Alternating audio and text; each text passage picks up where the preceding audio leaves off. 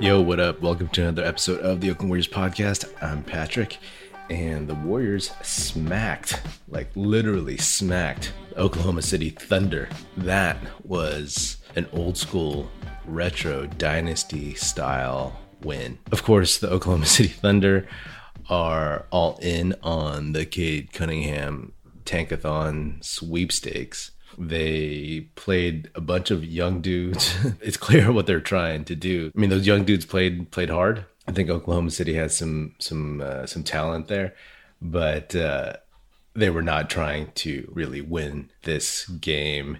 And it's crazy to me because watching this as the Warriors lead grew from 20 to 30, even up to the low 40s, I was like, man, the Dynasty Warriors used to do this to good teams every night, to playoff teams. They would just smack them.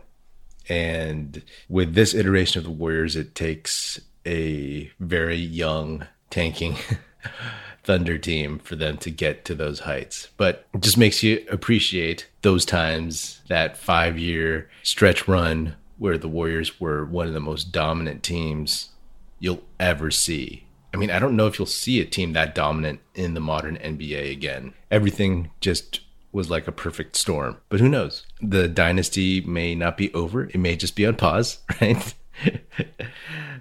we'll see what happens in the next few years. I'll be honest though, I really miss watching James Wiseman play basketball. There's just something about that kind of unknown quantity, that unknown variable that brought a lot of intrigue in watching him, whether he had a good game or a bad game, whether he did something like rookie silly ish, or if he did something like, wow, that is like a flashpoint of his potential. If he did something amazing, that was the new shiny object that captured everyone's attention, my attention especially. He's supposed to get surgery this week we have no idea the timetable, the timeline for his recovery. We don't know if it's going to be like just shaving part of the meniscus, and that would be like four to seven weeks of recovery, or if it's going to be a more invasive surgery, which would require maybe five to seven months and dig into his off season and his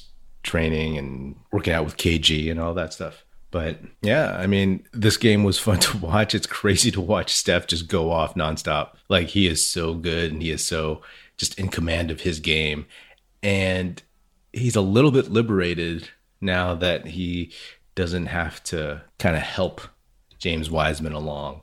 Same with Draymond, actually. He doesn't have to push James Wiseman and guide him. You know what I mean? So they're just playing their game. Steph, he's actually up there for the scoring title, and he could pull it off if he continues to play like this. The Warriors' schedule, as a lot of people know, gets relatively soft towards the end of the season. A lot of home games, a lot of bottom feeder teams.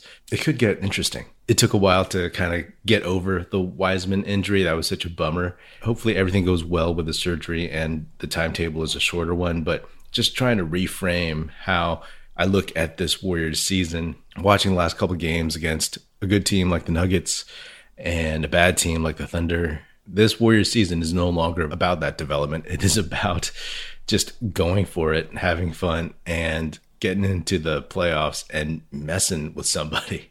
That was kind of the goal a little bit before, but now it's just like, oh hell, there's nothing holding them back right now. You know, Jordan Poole, a young guy to develop. You don't have to worry about him. He'll get his minutes. He'll figure stuff out. It looks like Nico Mannion, they're kind of setting aside for a while on the bench. He's has some defensive liability issues and has made some uh, goofy plays on offense, but I still believe in the kid. But, you know, they brought in Gary Payton II, who looked good against the Thunder. We'll see how he looks against Cleveland, a better backcourt, a quicker backcourt.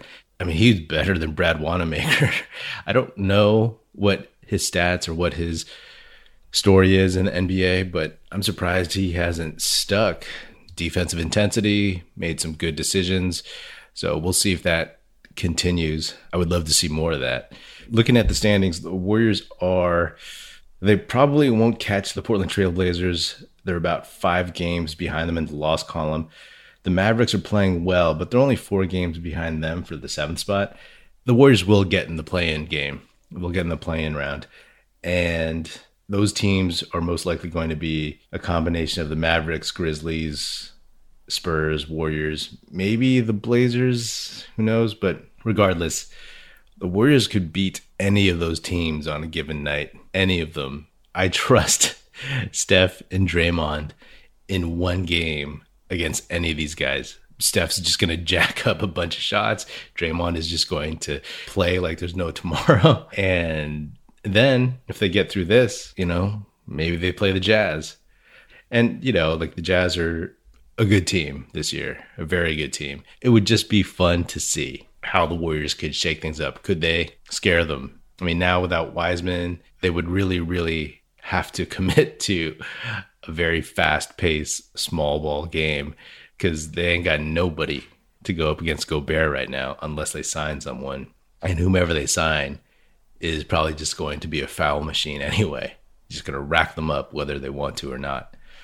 My focus the rest of the season is just seeing how Steph can, how many times that dude can just go off, like literally go off. If the Warriors record is too crappy for him to be in the MVP discussion, then hell man, go for the scoring title. He got it last time in his unanimous MVP season 2015 2016.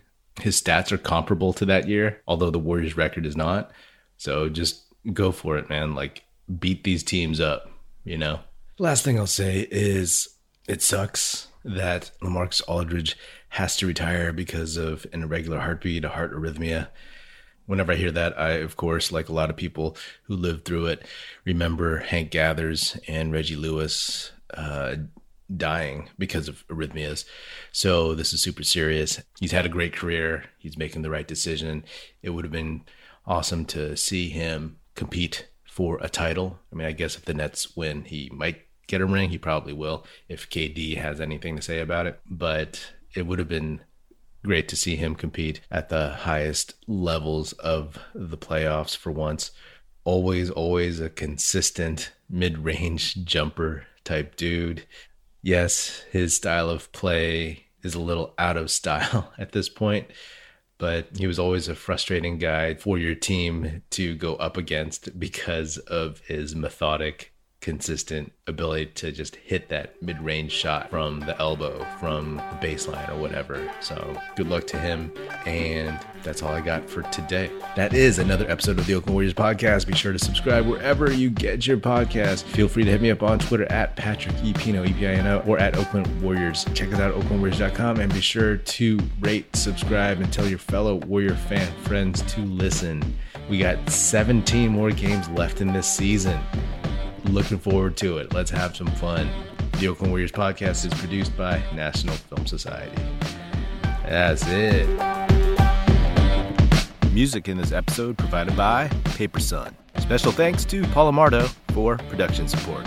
See you next time, and go Dubs.